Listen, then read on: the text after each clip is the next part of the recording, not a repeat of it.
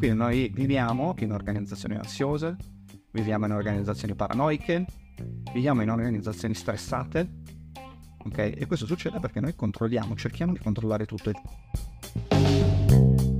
Benvenuti a un nuovo episodio di Come ho iniziato. Oggi ho il piacere di ospitare Leonardo Dri. Ciao Leonardo. Ciao a tutti.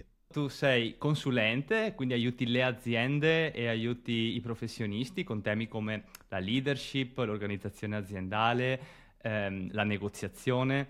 Sei speaker ad eventi pubblici, hai partecipato Esatto. al TEDx, sei scrittore di Chi comanda qui, di cui parleremo, di cui parleremo oggi, che... Ce l'hai anche, ce l'hai anche tu. Ce l'ho. ce l'hai anche tu. Ce l'ho Eh, l'ho che anch'io. incentrato sulla figura del capo, ma insomma ha, ha vari spunti che vorrei trattare con te. E eh, anzi, inizierei proprio la conversazione dal- dall'introduzione che tu fai di te stesso sul libro, perché questo secondo me inquadra anche un po' il personaggio. Allora, chi ti segue nei social, chi ti conosce, sa che hai un eh, stile di comunicazione che si distingue soprattutto dalla maggior parte dei freelancer consulenti.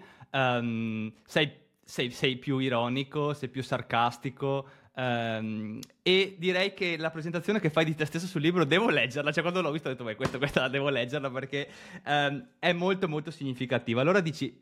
Leonardo Dri, veneziano, classe 87, laurea magistrale, bla bla bla. Nella vita è principalmente papà e marito, ma per hobby fa il consulente, formatore e il coach per le aziende. Eh. E poi dici, ha raggiunto l'illuminazione a 19 anni quando è morto, ma è andata male e quindi è ancora qui. Sì, Per fortuna, dopo anni di meditazione, Esatto, sì. arti marziali, pizze fatte in casa consulenze alle aziende e due figlie, ha smesso di prendersi sul serio. Allora io volevo chiederti, così per iniziare la Sì. chiacchierata, cosa vuol dire che hai smesso di prenderti sul serio e anche perché hai adottato questo tipo di stile di comunicazione? Ehm, beh, allora ho, ho smesso di prendermi sul serio perché ehm, cioè, c'è qualcuno che l'ha detto, no? Cioè, la, la- vita non, non può essere presa sul serio altrimenti muori. Quindi partiamo da qui, no? E poi ho- lo, lo racconto in quella brevissima descrizione che, che hai fatto e poi hai letto dalla- dall'intro del mio libro, effettivamente lo, lo racconto, però io ho fatto un'esperienza molto forte quando avevo diciamo, eh, l'ho, l'ho fatta quando avevo 17 anni, poi l'ho elaborata fino in fondo quando ne avevo 19. Eh, sono effettivamente arrivato a molto molto vicino alla morte, troppo vicino alla morte rispetto al, a quanto si, si cerca, rispetto a quello che si cerca normalmente di fare. E, e questo mi ha aiutato tanto a mettere le cose in prospettiva, ecco, quindi non so se, per chi è un po' familiare con il concetto della, con questi concetti in psicologia, eh, c'è l'idea delle, delle cinque fasi nel lutto, no? Quindi quando ci si avvicina alla morte si affrontano le cinque fasi del lutto e io le ho attraversate nel giro di pochi secondi perché ero nel sedile del passeggero in un'auto, abbiamo rischiato un incidente molto grave che quasi sicuramente ci avrebbe ucciso visto che eravamo in montagna, rischiato di finire fuori strada in un burrone, quindi io mi sono proprio visto morto, cioè ho fatto pace con il fatto che sarei morto nel giro di 10 secondi. Eh, è stata un'esperienza molto forte, diciamo di per sé, poi ovviamente è andata male. Che sei qui nel podcast ancora qui e siamo felici come di averti qui. vedere. Esatto, eh, però effettivamente in quel momento mi ha aiutato molto a mettere le cose in prospettiva e mi ha aiutato, mi ha dato una chiave di lettura. Io all'epoca ehm, stavo attraversando un periodo molto difficile dal punto di vista psicologico, anche quindi avevo, avevo un forte disturbo, non stavo bene. eh, quindi diciamo che da un'esperienza no- non è di per sé l'esperienza che mi ha guarito naturalmente perché le esperienze non- non funzionano così però mi ha aiutato a mettere le cose in prospettiva, mi ha aiutato a, a mettere in pratica un, un percorso poi di, di guarigione, che poi quando avevo circa 19-20 anni ho iniziato a praticare seriamente meditazione, eh, ho iniziato a scrivere in maniera sistematica, quindi sono successe una serie di cose, la mia vita effettivamente è cambiata da quel momento e, e quindi da quel momento ho capito che effettivamente prendere... Cioè, ecco, ho, ho capito che che la vita può... Cioè, fai, fai veramente i conti con il fatto che la vita può finire in ogni momento. Poi sta prendendo una piega un po' dark questa cosa qua, però in realtà è un messaggio molto positivo che voglio dare questo. Cioè, visto che può finire in ogni momento, voglio dire, prendila con leggerezza, godita, non serve prendersi dico, troppo sul noi, a noi serio. ci eh. piace qui andare in profondità e, e a- pochi episodi fa con Arlinda è stato curioso perché abbiamo iniziato i primi 20 minuti parlando solo di questo, delle brevitate vite di Seneca, eccetera. È, è interessante che- Esatto, che, sì. ritorni questo, questo argomento, però secondo me è, è veramente il... um, eh, la, la, parte motivazionale più forte è ricordarsi di questa cosa qui, no? del, del, fatto che non si sa quanto dura. No? Quindi tu l'hai capito. Esatto.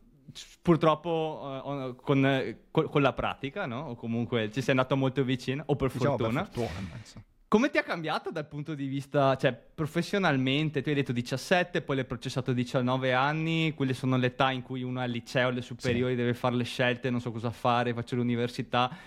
Ha influenzato molto poi la tua scelta esatto, e quello sì. che sei andato a fare dopo?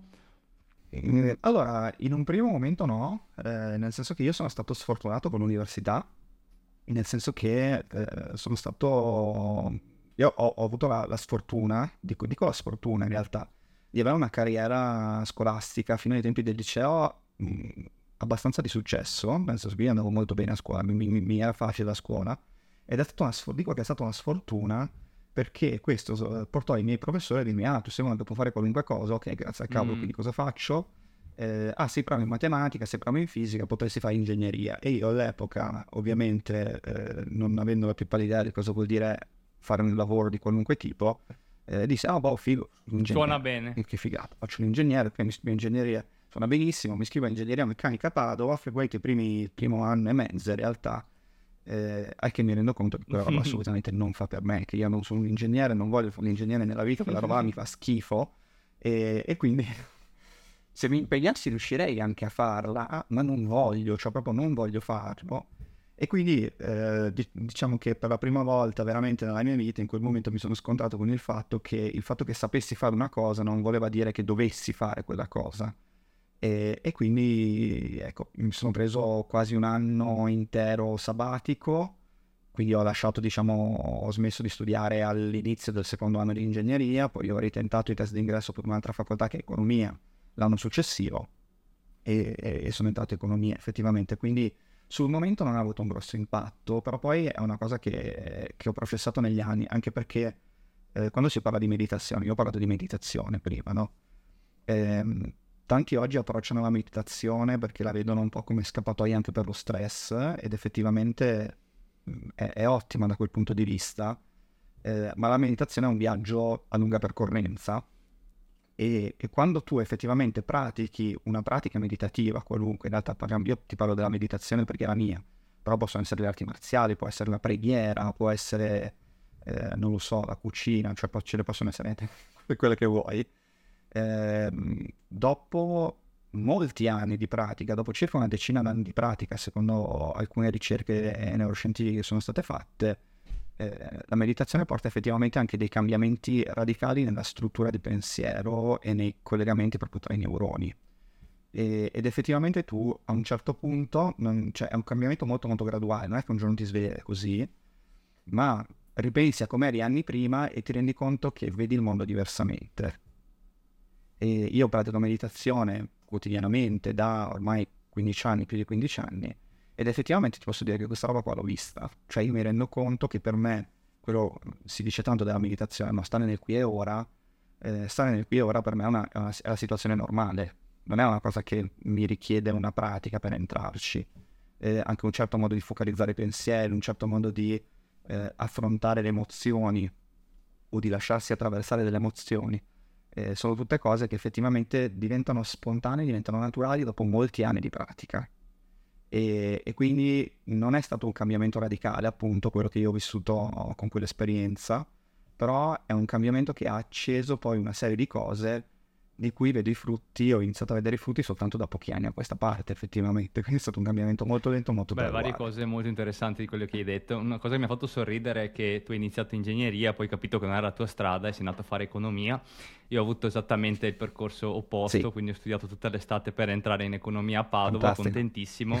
Eh, per fortuna me ne sono accorto dopo due o tre mesi, cioè ho detto no, io diri- cioè, mi faceva schifo, ogni materia mi faceva schifo delle tre materie del primo semestre e, okay. e sono entrato in ingegneria e, e che sono quindi economia aziendale 1, e diritto, diritto privato. E, e poi c'era matematica che sì. a me piaceva, però era, però era, fatta in modo diverso da, da, da, come la si fa in ingegneria, è molto più tipo applicata, non è che studi proprio tutti sì, i principi, sì, le teorie. E ehm, No, e sai, sai, perché te lo dico? Ma a parte che è divertente perché è esattamente l'opposto, ma perché ci ho pensato poco tempo fa, che si parlava con un amico di scelte, di cambi, e ho pensato a quanto importante è la scelta della, dell'università, della facoltà. E io mi ricordo che al tempo non ho pensato molto a cambiare, è stato molto facile per me cambiare da una facoltà all'altra, tipo questo mi fa schifo. Eh, sono andato okay. a iniziare a fare dei corsi di ingegneria perché il mio amico Eddie faceva ingegneria dell'energia. Questo mi piace, vado a fare a questo. Cioè, è ovvio, cioè, nel senso, questo mi piace, è evidente che è una cosa che mi piace, ehm, in questa cosa che mi piace performerò meglio. Potrei anche fare economia, probabilmente, quello che hai detto tu prima, ma sicuramente sarei sempre tipo uno studente mediocre, farei un sacco di fatica e mi darebbe un sacco di, ehm, di frustrazione. E sempre che ci ho pensato per questo, vedi come una scelta tanto semplice che mi è parsa al tempo, eh, non sarebbe semplice adesso. Cioè adesso se devo fare una scelta di cambio di azienda, certo. per esempio, di cambio di lavoro, mi faccio tutta una serie di domande e di, di cruci mentali che evidentemente al tempo non avevo. Ero più coraggioso o ero più... Sì, che pensavo, diciamo, ci, ci, riflettevo meno sulle cose. È stato per te tipo un percorso struggente quello di dire no, io non sarò mai un ingegnere, devo accettarlo? E, a, amici, e pare, amici, e parenti che dicevano no, continua, tieni duro, o come è stato? Allora, è, è, divertente perché effettivamente lui sembra di capire che io e te siamo praticamente opposti nel modo in cui affronti- abbiamo affrontato la vita fino ad oggi, non solo in termini di scelte, ma anche perché effettivamente il mio percorso sulle scelte è, è totalmente opposto. Cioè io all'epoca mm. ci sono stato malissimo quando ho, ho lasciato ingegneria, ma perché appunto università di prestigio, anche all'università di Padova, tutte le persone intorno che mi dicevano ah no ma se ti impegni ce la puoi fare ma dai dopo diventi un ingegnere puoi fare quello che vuoi così e io dicevo no raga cioè, questa roba mi fa schifo non ce la posso fare quindi io mi, mi sono cioè quell'anno, quell'anno, sabbatico che mi sono preso eh, che, che, è stato un incidente alla fine perché io ho, ho perso completamente ogni motivazione alla fine, alla fine del, cioè, o meglio all'inizio del secondo anno. Quindi eh, dopo ovviamente per potermi riscrivere dovevo comunque aspettare il settembre successivo quindi è 7-8 mesi e, ed effettivamente, eh, mentre viceversa, oggi le decisioni le prendo con, gran, con tantissima mm-hmm. leggerezza in più, ma perché eh, oggi vivo molto di più la mia vita, se vuoi, come un work in progress. Quindi eh, affronto la maggior parte delle cose come un ok, proviamo e vediamo cosa succede. E quindi le affronto anche molto serenamente. Cioè, tolte poche decisioni, tipo quelle di avere dei figli, che sono state molto ponderate naturalmente, ma anche insieme con, eh, con mia moglie eh, però in realtà se devo prendere delle decisioni professionali, vabbè che sono libero professionista, quindi comunque le mie decisioni professionali sono fare dei progetti, in cosa investire tempo, in cosa investire risorse, va bene. Queste sono decisioni che io prendo con grandissima leggerezza.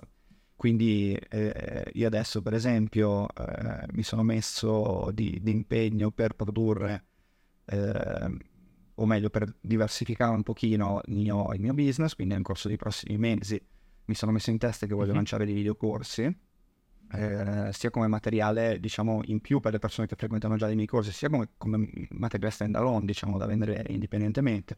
Quindi questa è proprio una, una diversificazione, no, pura. E questa è una cosa che, che sto affrontando, eh, proprio l'ho decisa in due minuti, e ho iniziato a chiedermi che cosa mi serve per, per sostenere decentemente questa decisione e mi sono già fatto un piano d'azione, per cui adesso sono nella fase di studio, poi passerà nella fase di test in cui coinvolgerò una decina di persone che saranno i miei beta test per fargli fare le, il primo beta test, dopodiché farò una piccola beta pubblica, quindi eh, una beta aperta e dopo andrò in, in, in, molto, molto mm-hmm. di startup come approccio, no? Quindi, ehm, e questo lo, lo, faccio per dire, non come sponsorizzazione, non come marchetta, perché tanto questa roba non esiste ancora, c'è solo la mia testa per non avere ma proprio per darti un'idea di come io affronto i progetti, cioè i progetti li affronto, li affronto come work in progress. Dove voglio arrivare, cosa devo fare Mi per piace. arrivarci. Mi piace molto, beh, una delle mie battaglie personali è anche quello di... Io sono dipendente da dieci anni, sempre lavorato in azienda, però è da un bel po' di anni che a me piace fare progetti eh, così come questo podcast. O, eh, in generale i progetti digitali secondo me si prestano bene alla mentalità che hai appena descritto, cioè fare un videocorso, qual è eh, il rischio che corri nel farlo. Buttare via del tempo, cioè quello è perché anche a livello, mh, voglio certo. dire, con i, con i, programmi che ci sono, con le piattaforme di adesso, uno dice ho delle competenze, vedo che c'è un mercato. Che però, che però non sì. è un rischio da sottovalutare spassionatamente perché cioè, posso investire anche eh. sei mesi nel fare un videocorso sì. carino. No, e sei mesi di tempo per un libero professionista, quando magari potrei dedicare quei sei mesi a fare business development, sono tanta roba, Sì. cioè voglio dire, non è, cioè, io- noi diciamo il solo tempo, però in realtà il solo tempo non è una, cioè, è un rischio che abbiamo comunque messo a No, fattore, no, eh, cioè, certo. non è da, non è da No, no, e, io- cioè, e allo stesso tempo ti dico che il tempo è, è- è la, è la risorsa più preziosa che abbiamo. Però rispe- rispe- rispetto a una Eh, volta quello, in cui esatto. avevi sia il tempo sia il capitale da doverci dedicare, Ah, secondo me certo, paga certo, molto anche certo, per sì. quello che vedo, come le persone si muovono, gli imprenditori digitali. Comunque sperimentare, cioè eh, ne- nel mondo. Allora volevo Esatto, chiederti, sì. tu cosa hai sperimentato in, in questi anni? Cioè, anche mh, facci capire il passaggio. Eh, a un certo punto ti sei laureato, ti sei laureato in economia. Sì. Mm, come sei diventato Sì. consulente? Perché sei diventato consulente? Perché non sei andato a lavorare in banca come facevano tutti o in un'azienda? Eh, come è avvenuto il, Eh. il processo? Allora, è avvenuto così. Io tra la triennale e la magistrale ho fatto un master, eh, chiamiamolo professionalizzante, eh, in H Pharma, Certo. qua vicino, vicino a dove sono io. Abbiamo avuto Donadon E- nel, nel podcast qualche all'epoca- episodio fa. quindi- Ok, perfetto, quindi benissimo. Io ho fatto, ho fatto il, il master di Digital Academia, il primissimo master di Digital. Academia. Ancora, ancora non esisteva Digital Academia, esatto, a Catron. Eh, ancora non esisteva il master praticamente quando mi sono iscritto, era la primissima edizione. E feci questo master e, e lo trovai molto interessante perché mi diede degli strumenti concreti con cui effettivamente mettersi- mettermi alla prova. Ora, se c'è una cosa che mi caratterizza come professionista è il fatto che a me piace mettere le mani, cioè sporcarmi le mani un po' nel lavoro. Quindi quando trovo un concetto interessante voglio subito metterlo alla prova, voglio subito provarlo e vedere cosa succede. Quindi all'epoca quello che feci fu, ehm, ti direi, gettarmi un po' nella mischia e iniziai già, prima ancora di iscrivermi alla magistrale, ehm, iniziai a lavorare come consulente di marketing, alla fine come consulente di digital marketing. Quindi aiutavo delle piccolissime aziende, delle micro aziende, nella maggior parte dei casi, a crearsi una Mhm. presenza web, a fare, erano anche altri anni, naturalmente era il 2012-2013, eh, ad andare sui social, a capire su che social dovevano stare, non c'era ancora TikTok, forse Instagram, vedeva gli albori all'inizio, ma proprio all'inizio inizio, quindi era un mondo ancora molto più, più vergine, più inesplorato di quello che è oggi, no? Eh, molto interessante. Poi Quindi diciamo che a 8-10 anni no? Come, come arco temporale che tu fai il consulente, quindi hai visto l'evoluzione. Hai visto Sì, di fatto l'evoluzione sì. di, questa, di questa figura? Perché credo, io mi immagino, cioè, siccome so quanto sono cambiati i social e, so, e vedo come si muovono ora i liberi professionisti nei social, immagino sia cambiato veramente tantissimo l'approccio che ha anche un freelancer per...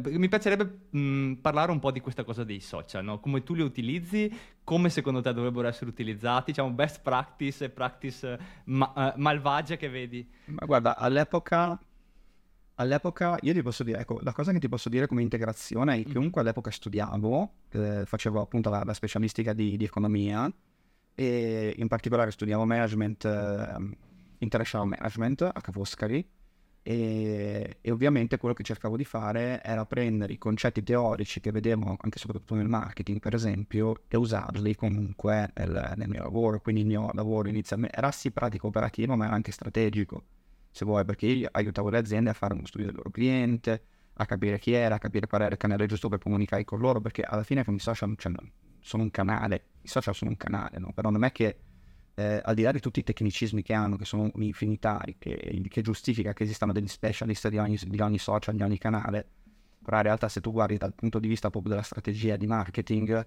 in digitale, quello che noi chiamiamo il digitale non è che un canale in più, che richiede di fatto le stesse accortezze in tutti i canali tradizionali. La differenza è che dal social o dal digitale Mm. hai un feedback, cosa che invece dalla cartellonistica stradale non hai, no? Quindi eh, il mio approccio era proprio quello di aiutare l'imprenditore a farsi una cultura anche del marketing, se vuoi, capire che effettivamente poteva controllare i risultati, poteva manipolare, cioè poteva avere un feedback, poteva capire cosa funzionava, cosa non funzionava, poteva testare.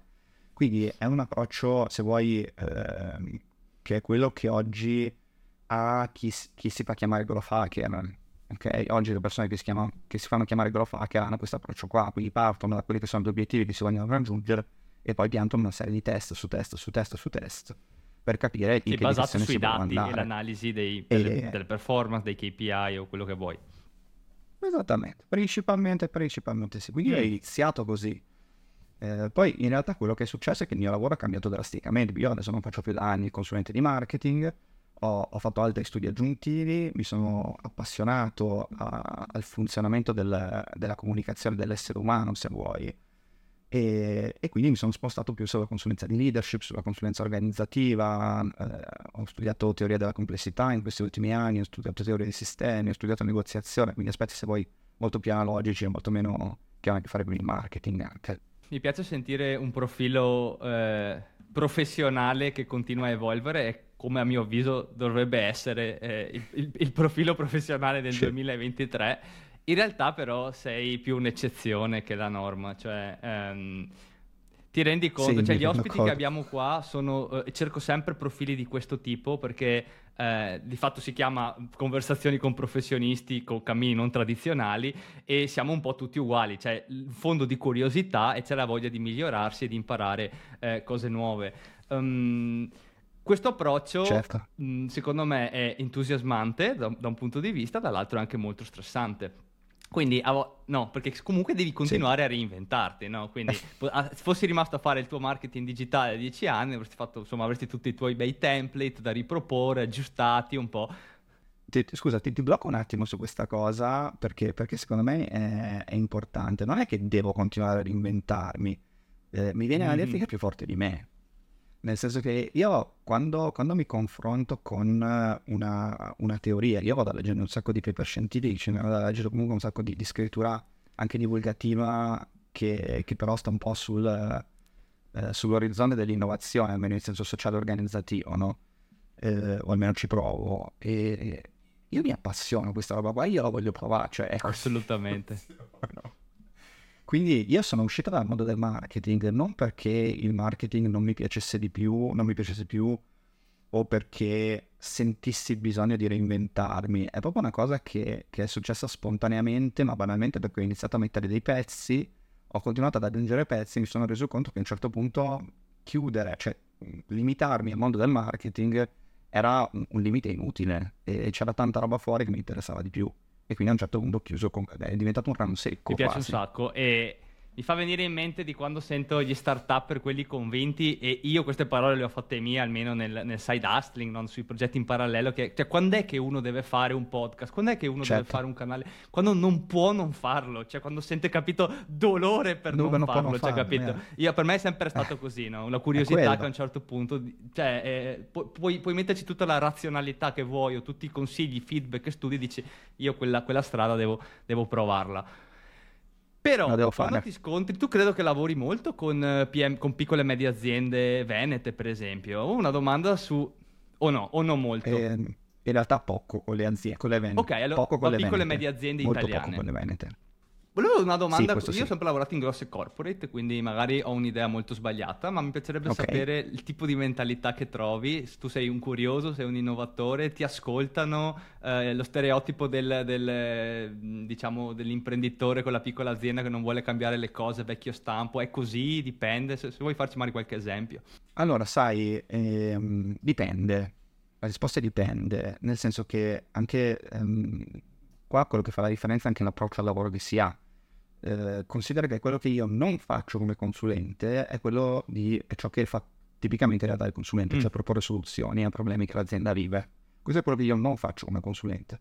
Quello che io faccio è guidare il mio interlocutore a un processo di problem solving in cui lui trova la soluzione. Quindi è quella che, quella che Shane chiama consulenza di processo, contrapposta invece alla consulenza medico-paziente, la consulenza di informazione, per, per, chi ha conosciuto, per chi ha studiato queste, queste dinamiche. Quindi eh, io non vado dal mio cliente a proporre soluzioni e quindi non mi scontro neanche con il ah no ma da noi questa roba non funziona, ah no ma da noi si è sempre dato così, che esiste, eh, non è che non esista, però semplicemente io non la incontro perché è un altro modo di lavorare. Quindi quando mi contatta il mio cliente è perché ha un problema di qualche tipo o un obiettivo che vuole raggiungere. Il problema che tipicamente ha a che fare con la comunicazione interna, quindi può essere un problema di performance, può essere un problema di... Eh, non so, di, di, incapacità, di scarsa capacità di, di, essere attrattivi per il mercato del lavoro, eh, può essere un problema anche negoziale con clienti, eh, mi è capitato di essere coinvolti in, in, in M&A, sì. quindi eh, merger and acquisitions, quindi eh, di situazioni di fusione aziendale, di acquisizioni aziendali come consulente negoziale, quindi mio cliente ha dei problemi che vuole risolvere, dei problemi molto concreti e, e spesso anche molto urgenti da risolvere. E, e, quello che io cerco di fare non è tanto dargli una soluzione, ma guidarlo a trovare la strategia giusta in quella situazione lì. E questo succede perché io mi muovo, io sono uno specialista di intervento in contesti complessi. Nei contesti complessi, ora per chi ha un po' di, ehm, di, di spolveratina, diciamo, teorica sulla teoria della complessità, un contesto complesso è qualificato dal fatto che è sempre diverso da se stesso e non è sistematizzabile, quindi non è modellizzabile in senso puro, quindi non è che ah, i contesti complessi sono fatti così o questi contesti sono fatti così. Ogni contesto è diverso dagli altri e, e quindi tu non devi avere delle soluzioni preconfezionate che introduci nel sistema aspettandoti un output specifico, ma tu devi entrare nel sistema, capire in che direzione il sistema deve muoversi e agire dei correttivi per spingere il sistema in quella direzione lì. Quindi è proprio un modo di lavorare diverso e che quindi richiede immergersi nella realtà, non arrivare con una soluzione preconfezionata perché poi quella non funziona. E infatti nel libro eh, porti un sacco di esempi pratici o simulazioni o comunque saranno casi eh, verosimili in cui fai vedere problemi di comunicazione, sì, sì, sì. di negoziazione.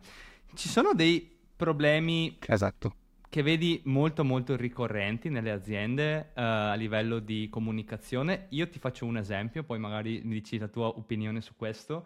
Um, io ho un, un, un, problema che vedo molto ricorrente, sempre più a livelli eh, quasi ridicoli, è la quantità di riunioni, ok? E um, soprattutto nelle grosse corporate, ma, cre- ma, in generale anche gli amici che conosco, colleghi, certo. diciamo, da quando c'è un'azienda con magari più di 100 dipendenti o 50 dipendenti, già cominciano tutte queste cose del middle management. Riporto anche una notizia che è di, di qualche settimana fa, che l'ho trovata eh, favolosa, che è questa di Shopify, questa piattaforma no, per fare gli e-commerce, cui il CEO ha cancellato tutti i meeting ricorrenti con più di due persone e soprattutto ha introdotto un tool in cui adesso quando organizzi una riunione in Shopify ti viene fuori il costo di quella riunione e, e la riunione di mezz'ora con, con, tre persone è tipo 1000 dollari se c'è un manager 2000 dollari. Sì, sì, sì, sì, sì, sì, sì. Quella è, è, un'idea che ho rubato a me nello specifico, nel senso che due anni fa, ancora in pieno Covid, la dissi questa cosa, cioè bisognerebbe fare un plugin da mettere sulle, sulle, sui meeting di Google in cui si vede, cioè proprio fa un calcolo orario, forse c'è anche qua ancora qualche registrazione in cui dico questa cosa qua. Ci devo fare una startup su questa roba, esatto. evidentemente perché è piaciuta e Shopify l'ha usato, ce l'hanno proprio rubata a me. E... Ironia a parte, probabilmente sono una delle tante persone che ha avuto questa idea, loro sono bravi, sono quelli che l'hanno fatta naturalmente. La genialità è stata quella del costo, secondo sì. me, perché è veramente il costo, certo, uno, una... ci pensa di Volevo più. sapere se tu lo ritrovi questo, questo tipo di problema, mm, ci sono eh, anche aziende che ti contattano diciamo, per questo tipo di efficientamento o, o, o, non ne sono neanche consci? Allora, ancora non mi è capitato, ancora non mi è capitato di essere coinvolto per questo motivo. Eh, io ti posso dire una cosa, che fare riunioni per mm. un'azienda è come mangiare, ok? Come mangiare vai per un essere umano, cioè è, è parte del sostentamento, se mm. un'azienda non fa riunioni muore perché le riunioni fanno parte di quel respiro, di quell'attività di comunicazione interna, di facilitazione di comunicazione interna che è necessaria. E, e, e tu puoi, puoi, lavorare, cioè puoi vivere qualche giorno senza, senza mangiare, eh, però a una certa, a una certa muori, cioè, è, inutile raccontarcelo. E le riunioni, per, dal mio punto di vista, per l'azienda sono la stessa cosa qua. Quindi, eh, se vuoi, il problema che, che, noi abbiamo visto con il Covid, soprattutto che ci ha spinti tutto online e c'è in qualche modo costretto a delle nuove, delle nuove modalità di coordinamento è il fatto che ci siamo trovati in una bulimia da riunioni, ok? Cioè è diventato un, un disturbo alimentare a un certo punto, quindi le, le, persone non sapevano più dove venire, cioè si ingozzavano di riunioni. E questo è disfunzionale, assolutamente, come tutte le cose che, che diventano ripetute, diventano eccessive, diventa disfunzionale.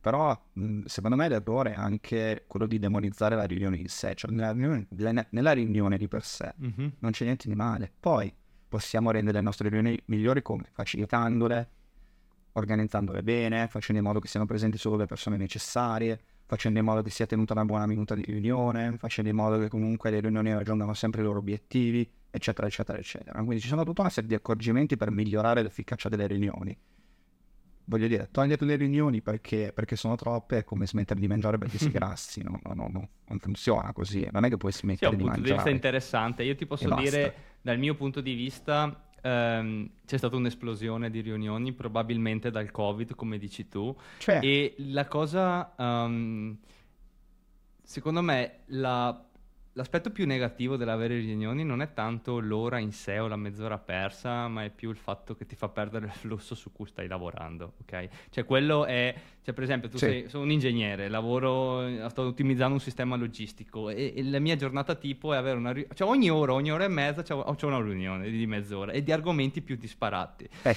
Ed è, ed è molto molto difficile Certo. saltare no, da argomento A, argomento B, argomento C continuamente. Questo è è assolutamente totalmente inefficiente. D'altra inefficiente. parte, eh, non ho la soluzione in mano, cioè lavoro in un sistema complesso con un Eh, sì. milione e mezzo di dipendenti in cui ci sono tipo un milione di progetti in parallelo a matrice. Però per uno che costruisce cose o diciamo comunque Certo. fa il design o si occupa di... eh, cioè non sono un manager che deve gestire persone, sono una persona che poi deve portare un risultato, un'analisi tecnica, è veramente... ehm, eh, difficile dal punto di vista della concentrazione quindi solo, solo su questo mi sento di appoggiare Certo. diciamo Shopify No, ma è, è corretto, cioè il, il problema è che tu ti trovi ancora in un momento in cui la tua azienda evidentemente, o chiunque si trova in questa situazione qui che tu descrivi, eh, evidentemente l'azienda è ancora in uno Mhm. stato di, di bulimia da riunioni, ok? Perché eh, esiste un troppo, esistono troppe riunioni. La soluzione non è toglierle banalmente, cioè io mi limito a dire questo, cioè la soluzione è lavorare sulla giusta quantità e sulla giusta facilitazione, cioè sul fatto che le riunioni raggiungano giustamente i loro obiettivi e sul fatto che non se ne fa e, e sul fatto che si facciano che non si facciano le riunioni non necessarie e non si partecipa alle riunioni in cui è necessario partecipare. Quante volte, per esempio, si viene declinato l'invito ad una riunione? Pochissimo, molto spesso. Si dice, "Beh, mi hanno invitato ad una riunione, sarà importante. Poi magari trovi là a, a farti i cavoli tuoi con il cellulare o, o a pensare, ah, ma questa riunione Mhm. potrà essere un'email. Quante volte succede? Tantissime, no? E, e il problema è questo, cioè non dovrebbe succedere. Se succede questo, in un sistema che, c'è- che lavora su, in una logica di efficientamento della riunione nello specifico, uno dovrebbe alzare la mano e dire, raga, scusate, ma io perché sono qui? Avete davvero bisogno di me? Avete bisogno del mio parere per qualcosa? Sì, no, sono qua soltanto perché qualcuno ha girato i 5 minuti di invitarmi, perché allora io, ciao nerd, ti- In Tesla, per esempio, c'era il- un po' il diktat no, de- del se, se non sei utile, vattene, cioè non saluta, semplicemente eh, esci. Po- poi la verità è che quelle Quindi sono le frasi che può dire Elon, perché lui è il CEO, può dire quello che vuoi, però poi quando sei nel contesto Certo, dei tuoi sì. colleghi, di persone con cui lavori ogni giorno, è difficile. Però in un sistema ben organizzato, magari non alzarsi Sì. e andarsene, che è maleducato, va bene, possiamo dirlo, però anche semplicemente avvisare, dire, ragazzi, scusate, io non sto creando valore, creerei più valore se facessi il mio lavoro in questo momento. Lì sarebbe anche forse funzione del, del capo, dei vari capi di, diverti- di- di dipartimento, facilitare questo o incentivare questo tipo di mentalità. Tu parli, parli molto del capo nel tuo sì. libro e soprattutto pa- parli, parla- parli del capo inutile, no? Vuoi descrivere cos'è il capo inutile e perché per te è un, è un tipo di modello? Ok, allora, ehm, intanto, perché lancio questa provocazione del capo inutile? Perché mi rendo mi sono reso conto nel mio lavoro che uno degli errori principali dei, dei manager in generale, di, di- di chi ricopre posizioni di, di responsabilità in azienda, sia quello di intervenire troppo nel lavoro, ok? E direz- dare troppe direttive, direzionare troppo, intervenire troppo, essere troppo presente. Quindi eh, io ho voluto lanciare questa, questa provocazione dicendo che il capo dovrebbe rendersi inutile. Inutile in che senso? Inutile vuol dire che il team dovrebbe poter funzionare anche senza il capo. Cioè se il capo va, si rompe una... Cioè cosa succede? Io cerco di rispondere a questa domanda. Cosa succede se il capo di un team si rompe una gamba e non viene a lavoro per, un mese? Cosa succede al team? Allora, se il capo ha fatto un buon lavoro ragionando su autonomia delle persone, responsabilità, proattività e motivazione, Mm. allora questa roba non è un problema, cioè il team va avanti lo stesso, almeno nell'operatività, almeno nella- nell'ordinarietà del lavoro. Il team funziona, non ha bisogno del capo. Questo vuol dire avere un capo inutile, che non vuol dire che non serve a niente, ma vuol dire che non deve intervenire ogni 5 minuti per spegnere fuochi, che invece è il contrario del capo inutile, è quello che, che- che io Mhm. chiamo il manager pompiere. E poi io mi sono spinto oltre dalle riflessioni del libro e, e ho iniziato a studiare seriamente anche i modelli di self-management e mi sono reso conto che effettivamente un'azienda non ha bisogno di strutture gerarchiche per funzionare. Questa è una cosa che tante aziende sottovalutano, però anche un'azienda gerarchica, molto spesso troviamo aziende che hanno magari 7, 8, 10 livelli gerarchici, va bene, perché c'è l'operativo, poi c'è il team leader, poi c'è il responsabile, poi c'è il junior manager, poi c'è il middle manager, poi il junior, senior, senior, tutti questi, sì. questi 100.000 ruoli eh, uno sopra l'altro e quella roba è, è profondamente disfunzionale, ok? Cioè quella, il, tutti quei livelli di, di, di managerialità in realtà non producono valore per l'azienda, servono soltanto a soddisfare le esigenze di controllo e cercano di rendere un sistema ordinato. Però in realtà le cose interessanti non succedono nell'ordine, anche perché il mondo intorno a noi è profondamente disordinato e cercare di creare una realtà locale ordinata in un contesto disordinato semplicemente serve ad aprire il fianco al, al disordine. Questi sono concetti che sto vedendo sul libro che mi hai consigliato di Humanocracy, che mi sembra fan- favoloso, che parla molto di, sì, di questi temi e che proprio dice... Mm, alla, perché alla fine se ci pensiamo stiamo cercando di risolvere i problemi come si facevano cento anni fa, ma in realtà i problemi adesso sono molto più complessi, sono molto più difficili da prevedere, esatto. io lo vedo. Quando un problema è molto difficile da prevedere vuol dire che è molto difficile fare uno script per il tuo dipendente. Tu non puoi dirgli, guarda, quando succede questo devi fare quello, perché non lo sai, non lo sai quello che succede. Le aziende ten- esatto. tendono ancora purtroppo ad avere quel, um, quel tipo di approccio lì, alcuni manager ce l'hanno, perché okay. ce l'hanno secondo te? C'è una questione di, una questione di ego? Una questione di... Uh, voglio, perché, perché, c'è questo bisogno e smania di controllare i dipendenti? Perché comunque i dipendenti non sono così brillanti come, come tutti pensano?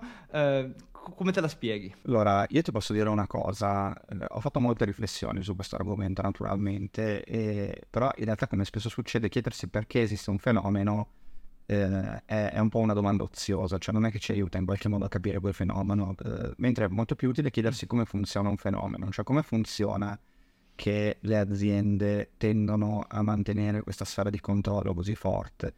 Eh, io ti posso dire una cosa, che il controllo, nello specifico, e questo è un fenomeno ben documentato nella ricerca in ambito psicologico, eh, il controllo alimenta la paura nelle persone. E questo è vero anche a livello di sistema, cioè se un sistema è fondato sul controllo, quel sistema produce paura in tutte le persone che abitano quel sistema.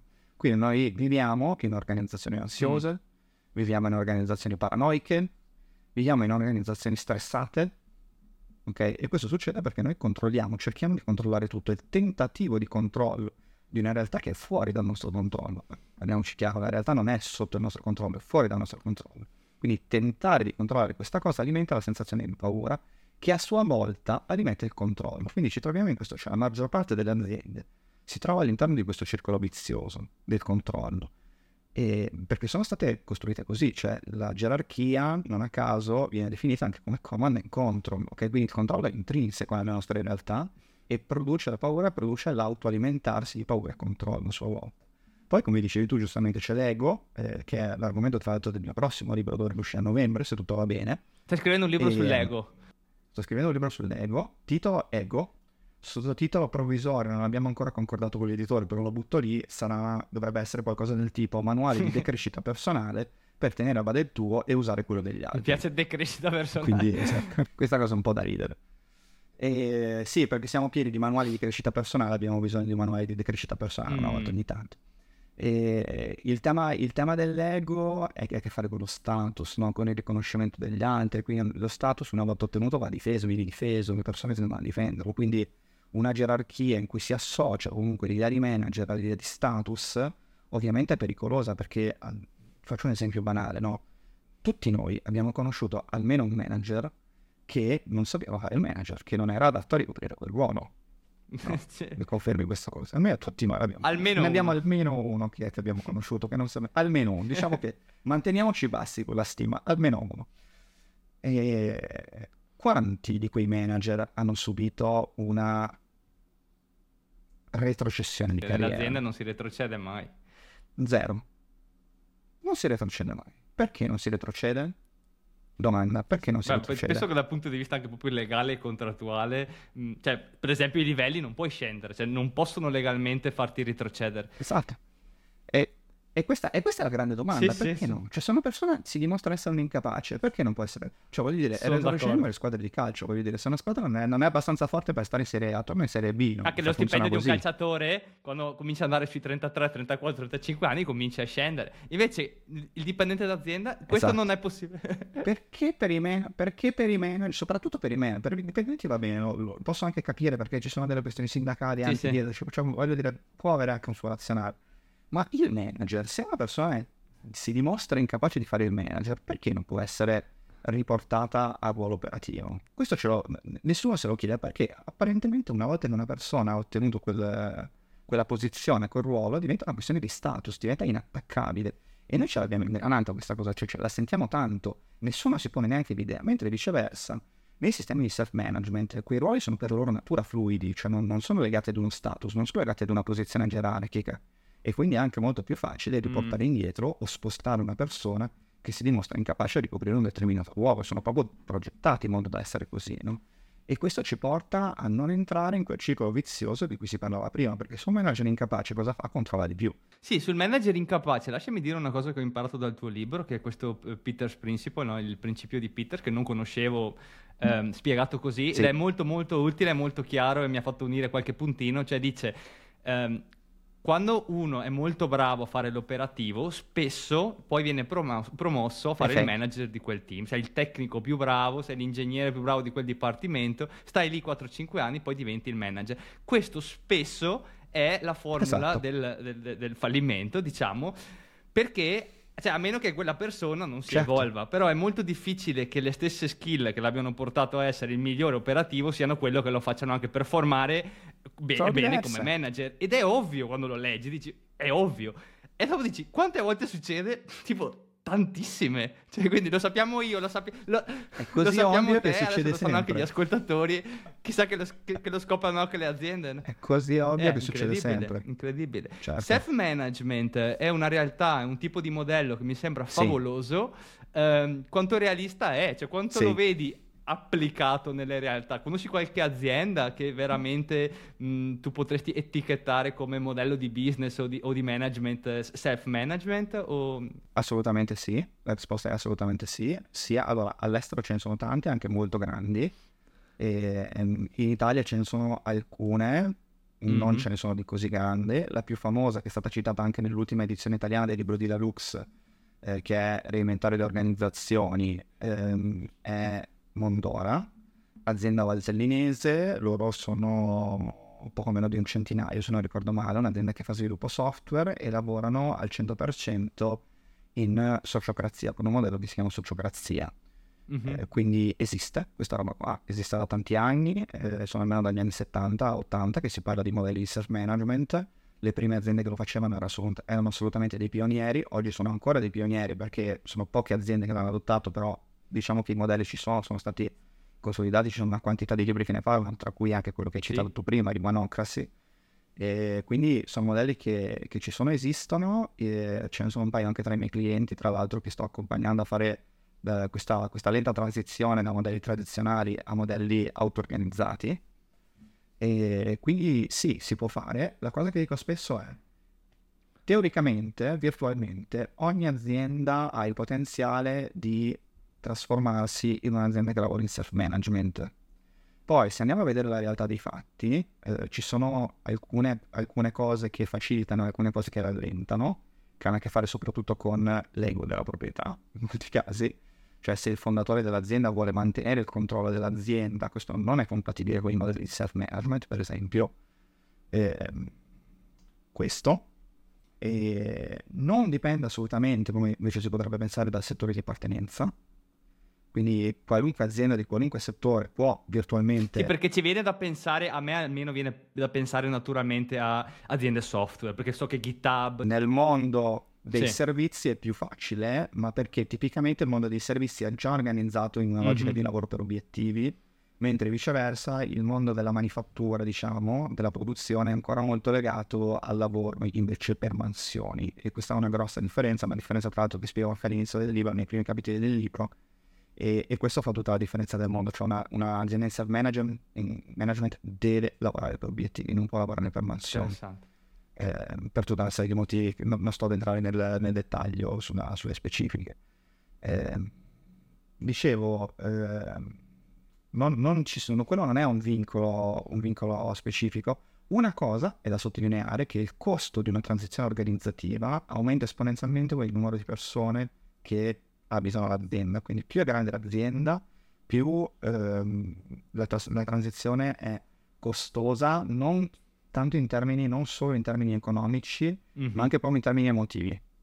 E, e, tra l'altro c'è un numero, di, c'è un numero soglia eh, entro il quale la trasformazione è relativamente semplice, oltre il quale la, la, trasformazione diventa a world of pain, per dirla con un termine americano, che è 150.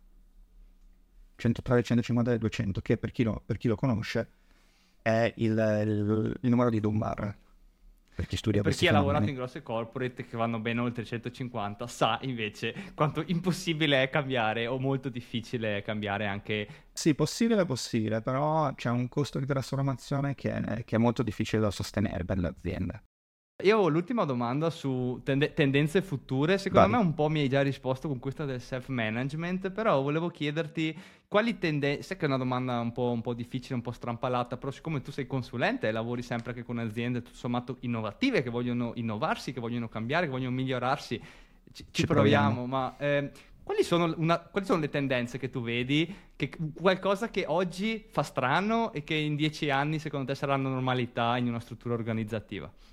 Allora, eh, alcune cose che io vedo, eh, poi ti posso dire anche alcune cose di cui io mi auguro. Io mi auguro che ci sarà una scoperta di uno smart working più responsabile da parte di una grande maggioranza delle aziende e, e, penso che sia realistico come augurio perché tante persone stanno imparando a chiederlo anche, non solo ad aspettare di riceverlo, ma diventa una richiesta da parte dei collaboratori anche che si approcciano al mondo del lavoro, quindi più smart working e tutto, questo è per tutti, questa è sicuramente una tendenza che vedo. Um, un'altra tendenza di cui adesso stiamo iniziando soltanto a grattare la superficie sarà sicuramente la pervasività, la pervasività delle intelligenze artificiali all'interno dei business. Eh, quello che mi aspetto è che tanto lavoro che prima era umano verrà veramente automatizzato e diventerà una commodity eh, e quindi gli esseri umani in buona speranza riusciranno a fare altro, diciamo, riusciranno a creare valore. Torniamo all'importanza di essere fluidi e curiosi, diciamo, no? Esattamente. Eh, una tendenza che non mi aspetto che esploda, giusto per citarla, viceversa per... la, la, cito perché è collegata a questo argomento, è quella delle DAO, eh, Distributed Autonomous mm-hmm. Organizations, eh, ma perché vedo i numeri, lo considero un, un, un'esperienza è una tecnologia molto figa, va bene, è una cosa molto interessante. Cioè l'avere dipendenti distribuiti in posti diversi? No, è Distributed Autonomous Organization, sono eh, organizza- è un concetto, ce ne sono mm-hmm. 600 in tutto il mondo, eh, sono organizzazioni in cui non esiste una struttura organizzativa vera e propria, ma tutta la contrattualistica individuale viene, de- viene definita in modo automatico ah, okay. attraverso smart contracts, quindi attraverso blockchain wow. e intelligenza artificiale. Quindi tutte le relazioni anche aziendali vengono, de- vengono definite in questo modo. È un esperimento di ibridazione organizzazione umana-macchina molto molto interessante, però lo vedo ancora troppo troppo crudo per dire che tra dieci anni mm-hmm. ce ne mhm. saranno più di mille. Eh, c'è stata una piccola esplosione negli anni scorsi quando c'è stata l'aumento, cioè quando c'è stata l'esplosione della blockchain come tecnologia, però diciamo che non, non lo vedo in questo momento come un trend eh, in crescita significativa. Eh, mi piacerebbe vedere sicuramente più, eh, più self-management, però sinceramente non sono ottimista da questo punto di vista, perché i sistemi burocratici sono sopravvissuti per migliaia di anni e, e non li vedo sparire così velocemente, nonostante esistano delle alternative molto migliori, anche se eh, l'aumento esponenziale di complessità del sistema che stiamo, venendo, che stiamo vedendo in questi anni potrebbe spingerci in questa direzione. Quindi il fatto che comunque il nostro ecosistema diventi sempre più instabile, il fatto che il nostro sistema sociale diventi sempre più instabile, sicuramente potrebbe spingere più aziende ad adottare gli strumenti di self-management perché sono più efficienti per gestire una situazione di così grande ambiguità sistemica. Eh, un'altra cosa che mh, vale la pena sottolineare è che l'Italia, nello specifico, è un paese che invecchia, invecchia molto molto rapidamente. eh, le nostre demografiche non sono interessanti, quindi io mi aspetto una crisi sistemica molto forte nel giro dei prossimi 20-30 anni in Italia e non so bene che dimensioni o che faccia avrà questa crisi, però o iniziamo a preoccuparci mm-hmm. seriamente di natalità e di, ehm, e di, come gestire diversamente anche il sistema economico, altrimenti tra 20-30 anni avremo un enorme problema perché avremo una popolazione molto, molto anziana, incapace di lavorare, che dovrà essere sostenza, sostentata da una parte minoritaria della popolazione che invece sarà giovane e sarà sì, con, con i livelli di, pro- di, produttività che non stanno aumentando particolarmente, diciamo, quindi dobbiamo, dovremmo iniziare adesso, è già tardi per porsi questo problema. È un po' come il discorso del cambiamento climatico, è già tardi e comunque non, non sta all'inizio dell'agenda, cioè tutto il sistema pensionistico esatto. eh, non regge, però siccome... Ma non è solo il problema di sistema, è proprio un problema di, di struttura sociale, c'è un problema molto complesso, quello sì. della, dell'avanzamento della popolazione e per chi si occupa di, di, questi trend, se ne parla già da qualche anno, naturalmente non è una roba nuova, però è, è sicuramente preoccupante perché ci, ci, porterà a mettere in discussione tutto il nostro sistema economico e sociale come lo viviamo oggi. Quindi questa è una crisi attesa, ci aspettiamo tra mm-hmm. 20-30 anni, forse prima, e vedremo come la affronteremo nei prossimi anni, se la affronteremo nei prossimi anni. Insomma, questa è la grande domanda che, che ci poniamo.